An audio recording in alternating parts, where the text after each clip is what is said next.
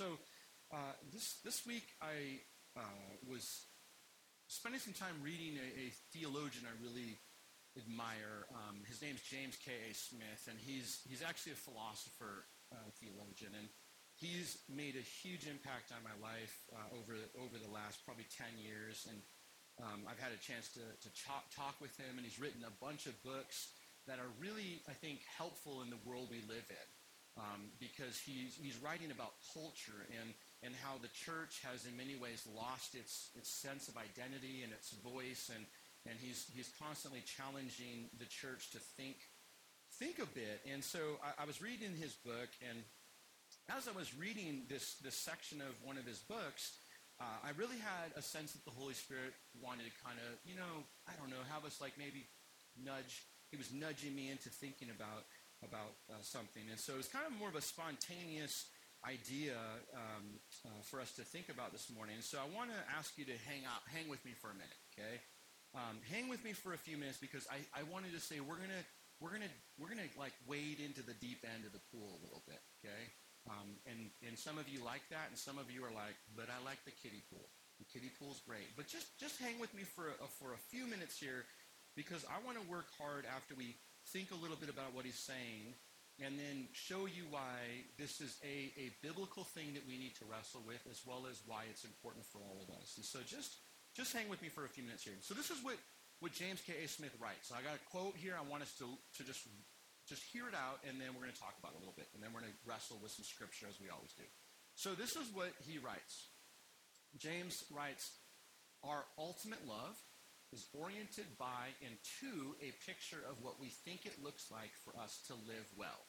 And that picture then governs, shapes, and motivates our decisions and actions. Our ultimate love moves and motivates us because we are lured by this picture of human flourishing. Rather than being pushed by beliefs, we are pulled by a telos, which just is a fancy word of talking about a final cause. We, we have a, a final direction we're headed. And that us that we desire. It's not so much that we're intellectually convinced and then muster the willpower to pursue what we ought Rather, at a precognitive level, level, big word, we are attracted to a vision of the good life that has been painted for us in stories and myths, images and icons. It is not primarily our minds that are captivated, but rather our imaginations that are captured. And when our imagination is hooked, we're hooked. And sometimes our imagination can be hooked by very different visions than what we're feeding into our minds. Those visions of the good life that capture our heart have thereby captured ourselves and begin to draw us toward them, however implicitly or tacitly. The goods and aspects of human flourishing painted by these alluring pictures of the good life begin to seep into the fiber of our being, our hearts, and thus govern and shape our decisions, actions, and habits. So this is a pretty fancy quote. There's a lot of like philosophical language here, and and I know that it seems like maybe mumbo jumbo, but I, I, and I get that. Like I understand how sometimes I've read some of his books, and I'm like, I have, I'll read the same chapter 15 times, and I'll still be like, I have no idea what I just read. But I learned some new fancy words. So if you got some new fancy words today, maybe that'll help you when you're hanging out with some some people. But here's what Smith is basically saying here. He's saying that love drives and motivates us and has the power to capture our imaginations. So, so our like ultimate loves, the things that we desire, the things that we love, have the ability to to motivate us. They can stimulate us. They can cause us to do certain things. They can they can capture our imagination. Like we're like, oh my gosh. I mean, one really uh, really easy way to explain this for me is um, I met Dawn with my sister, and I was like, hey, sister, we should hang out more. Bring Dawn. And then, and then I tried to talk to Dawn one day, and she totally blew me off, which makes it worse, right? Then I'm like, I got to hang out with this chick now. And I'm like trying to talk to her, and she's blowing me off. And then, then she made me cookies, and I was like, I will marry you. Okay? But I was captivated. My imagination was sparked. I was there was a, a love that developed um, at that moment. And so then he's saying that there are practices. He's saying there's practices and habits and things that we can do that will actually help strengthen our love. So, like, as an example, for, and this is just one example, there's many, but for relationships, there's things that we can do in our relationships that help strengthen that love, right? Like spending quality time together. And that doesn't have to be in marriage. You, you have friends, you have to spend time with them, right? To be able to cultivate the love you have for them. And then he's also saying that if we have good motivations, they will help us and they help the world around us. He's saying if you if your love um, is motivated in a positive kingdom way, if you're desiring the kingdom, it will not only benefit you, but it'll benefit the world around you. But the corresponding reality, though, is that if you have bad motivations, it ends up hurting you and it hurts the world around you. And so James K.A. Smith has written like three books just on this topic. And, and so I'm reading this book and I'm like, I was reflecting because it took me like about, about like, I don't know, I think I read this chapter like four times. And I was trying to wrap my head around this idea of motivations because I had this, this, this thing happen as I was reflecting on it. I, I just felt like the Holy Spirit kind of, you know how sometimes any of you ever have the Holy Spirit just kind of poke you a little bit? Or like whisper something in the back of your head and you're like, whoa, what, what's going on with that? And this is what I felt like the Holy Spirit was just nudging us to wrestle with for a minute. There's a couple of questions. What motivates us? Like what motivates you? What what inspires you? What what causes you to get out of bed every morning? Right? Or I'm sorry, some of you get up at 11:30 summer. But what what captures your imagination? What what stimulates your your thinking? I think people are motivated by a lot of different things in, in today's world. And, and, and, part of this is I've been wrestling with a number of different books and, and, and thinking about how they engage with a number of, of passages of Scripture that I've been really meditating on for a season. And, and what I, I think happens is, is people in today's society, especially, I mean, more so now than any time that I've been alive, I think people are are influenced and motivated by fear and anxiety. Those are powerful things. You cannot turn on your television and watch any media that is not capitalizing on fear and anxiety. Why? Because if it bleeds, it leads, right? I mean, we see this. You turn on any media, it's like we all are getting monkeypox. I'm like, I'm like, this is the next thing, right? I mean, are you with me? Like, it's like all over news and, and social media. It's like everything is just stimulating fear and anxiety. And, and so people are motivated by that. They're inspired by that. They're captured by, their imagination is captured by, by, by fear and anxiety. Uh, for other people, the primary motivation is, is money and things, right? And, and we all know people that, that get sucked into that. And the thing about money is that money is not evil in it of itself, right? I mean, the Bible says that, that the love of money is a root of all kinds of evil. Right? So money, if it's a tool, and we see it as a resource to accomplish things, and can be used for the glory of God, that's one thing. But to be totally consumed with, with getting more of that so we can have, have, have is, is I think, a short-sighted and a damaging motivation. And, and, another thing that a lot of people are, are currently motivated by are just momentary pleasures. You know, like right now, this feels like it'll be, be a good thing. And I'm, I'm, this is not new. This, is, this goes back to every civilization that's ever existed, right? It's like this momentary feeling is going to is going to drive me to make these decisions. But I think the church has a calling to be a prophetic voice to say, hey, pause. Some of the things that we feel are not helpful. They actually damage, damage us and they damage people around us. People are influenced by power and fame and influence. I mean, I was recently reading this poll that indicated that most young people now, when you ask them what they want to do with their life, they want to be rich and famous And the poll was like, well, what do you want to be rich and famous for? For being rich and famous. Right? And, and years ago, when you asked people what they wanted, they would say, I want to be rich and famous for discovering the cure to cancer or for having a business, right? And so it's just this allure. There's this allure, I think, that's out there. And there's all these distractions. We talk about this all the time. There's things that are vying for our attention. There are things that are trying to, they're trying to get us to get off, off center and to be less focused on Jesus and the kingdom. And so as a follower of Jesus, I, have been thinking about this, and I'm inclined, I'm inclined this morning to suggest that we need to consider some of the influences and motivations of Jesus. So, you know, Jesus is, is um, the most influential person in all of human history. I believe that. There's nobody in all of history who has literally changed the course of history as well as had a greater impact than Jesus. And so if you're a part of the vineyard, you know that we're all about Jesus. Amen? Like we're all about Jesus. We want everybody to know Jesus. My, my life has been significantly impact, impacted and shaped by knowing Jesus. And so when we think about, about what we need to be motivated by and what we need to engage with, I think we need to lean a little bit into, into Jesus here and see that he's motivated by a number of things. And what he's motivated by should significantly influence us. And so the first thing that I think we can consider this morning is this.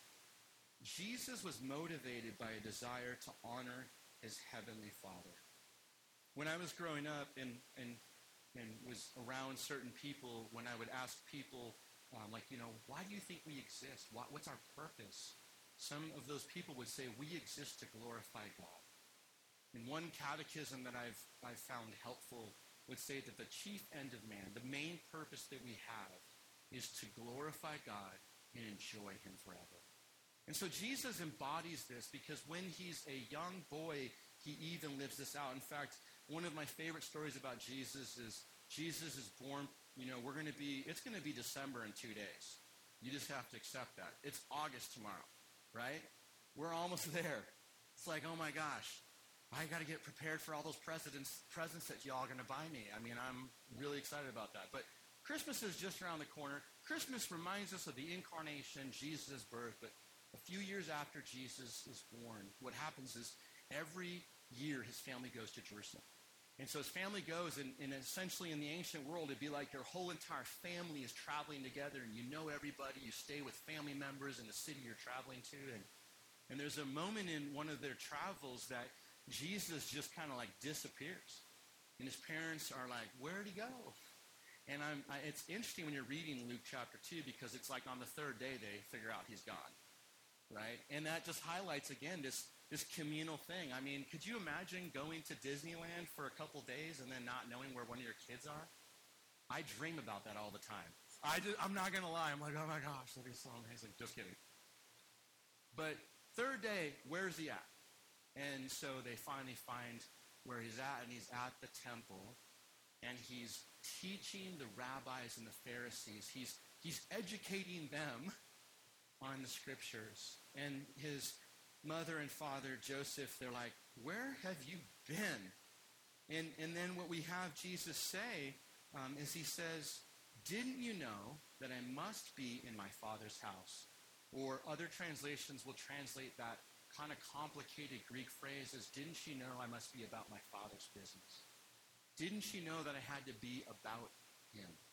And so Jesus has this desire. He's motivated by, by this desire to bring glory to God. He wants to honor God. And I think that's a good desire for us too.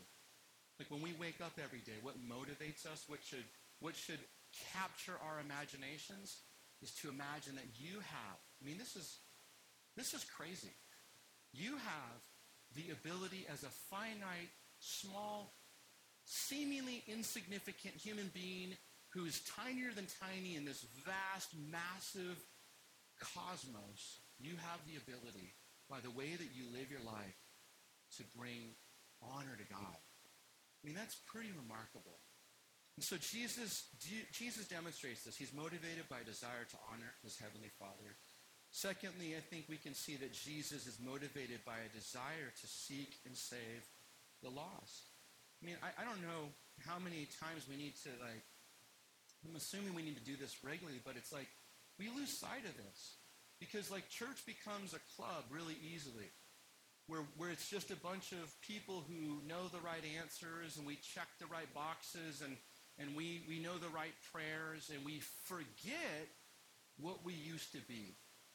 And we forget that without grace, there go we. And so we have Jesus demonstrating here throughout the Gospels over and over again, like, listen, folks, I came for the people who are overlooked and marginalized and who are on the outskirts of society and who have done everything wrong. Jesus came for those people. And he does not, he doesn't care if those people have really bad reputations. He's not afraid of that. Why? Because he wants them to enter into a life transformative relationship with God.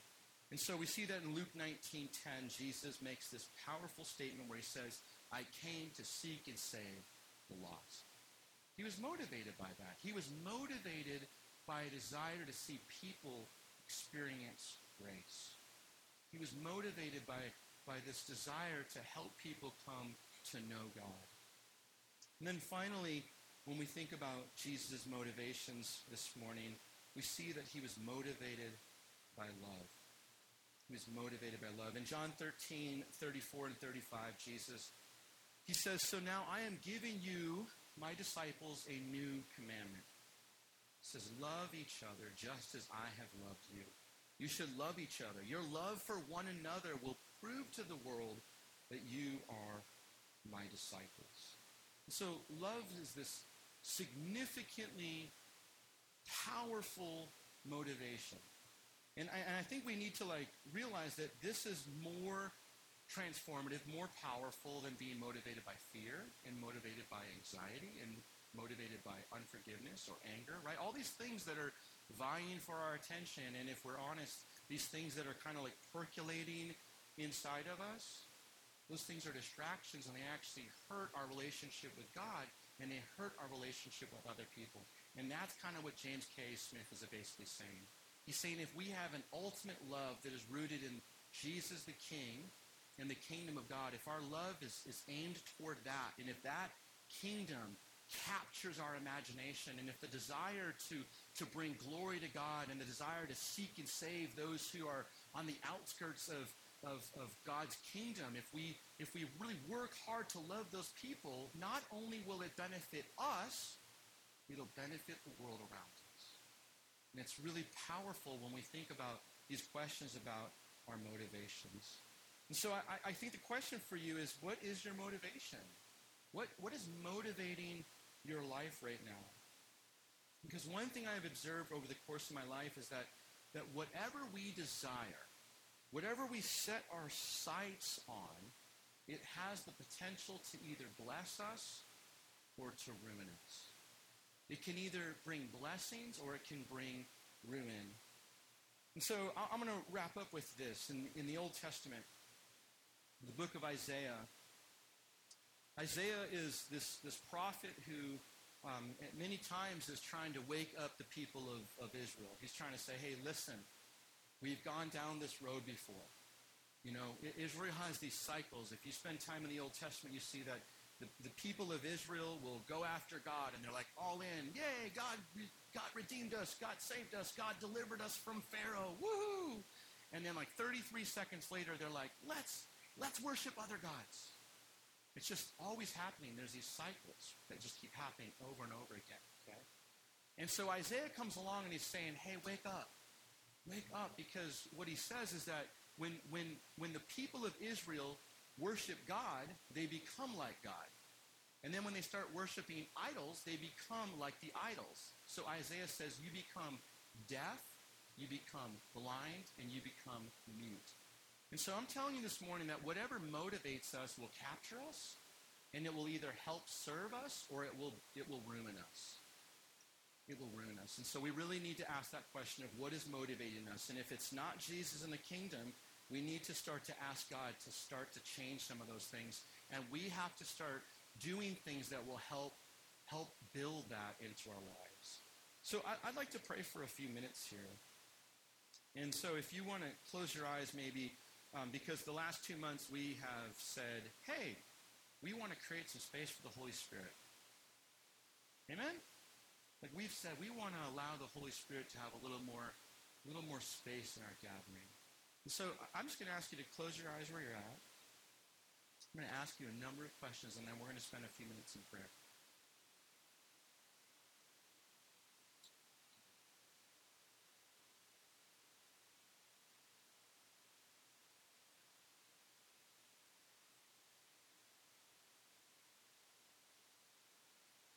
Just this morning as we're, we're here,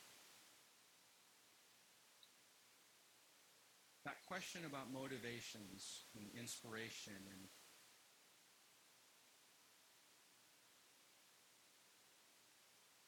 just you know those those things that that stimulate our life. You know what what are those things? What are the things right now that cause you to do what you do.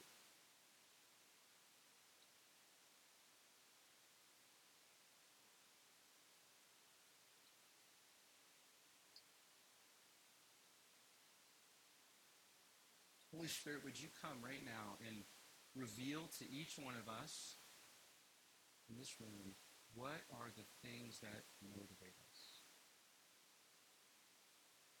What are the what are the things that that are that are stirring us um, in our day to day lives.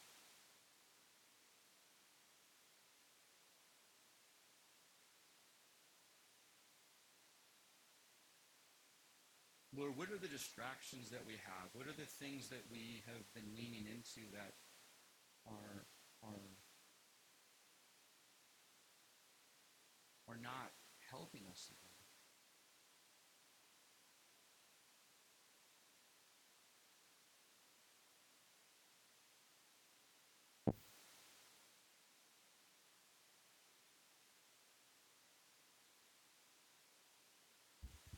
I actually got this um, picture last week. Um, and I felt like it was kind of for everybody here. Um, just a vision of, of Satan holding our heads underwater with his thumb, like you feel trapped under his thumb, to drown out the voice of God. And he's using discouragement and distraction and fear and anxiety um, to really keep us from receiving the peace and the love and encouragement from God. And so I just want to pray. I just want to pray and encourage you all to get up and fight. And fighting doesn't have to be loud and messy and crazy. It's just by saying no. And saying, Holy Spirit, come. I choose to believe in your love your perfect love that casts out fear, Lord. I choose to believe in your kindness for me and your power. That you've overcome this world. That you love me so much that your love is fighting for me every day. And we can rest in that. So I just break about discouragement, distraction, fear. So, say, so if you identify with that, if that's something that you'd say, yeah, I, I that speaks to me, you don't have to feel any pressure to do this, but we would love to pray for you. I think Jennifer's going to pray. So if you would be willing to stand up where you're at, just maybe as a way to respond and say, yeah, I want to, I want to take a stand. I want to, I want to lean into Jesus a little bit here. We're just going to uh, give you an opportunity to do that.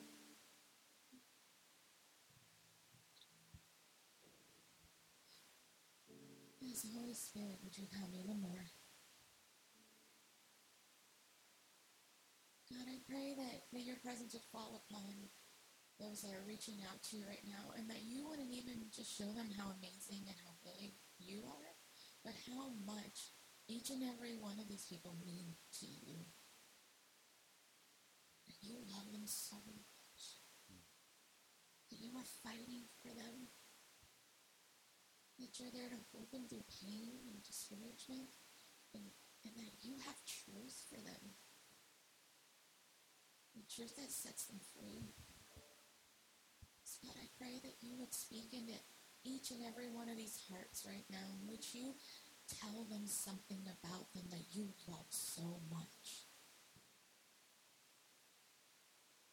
And would you start breaking up the lies from the enemy that keeps their heads underwater, that drowns out your voice?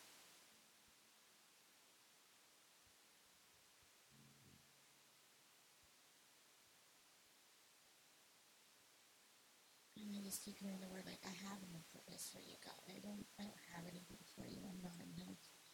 And if that's someone, if someone's feeling that, that I'm not enough, I just break that off in the name of Jesus Christ. He knew you were enough the day He created you, that He wrote you in His book. He knows what He's doing. So God, I, I pray that you would even bring supernatural trust into these hearts. You know them, and you know what you're doing. You know what they're created for.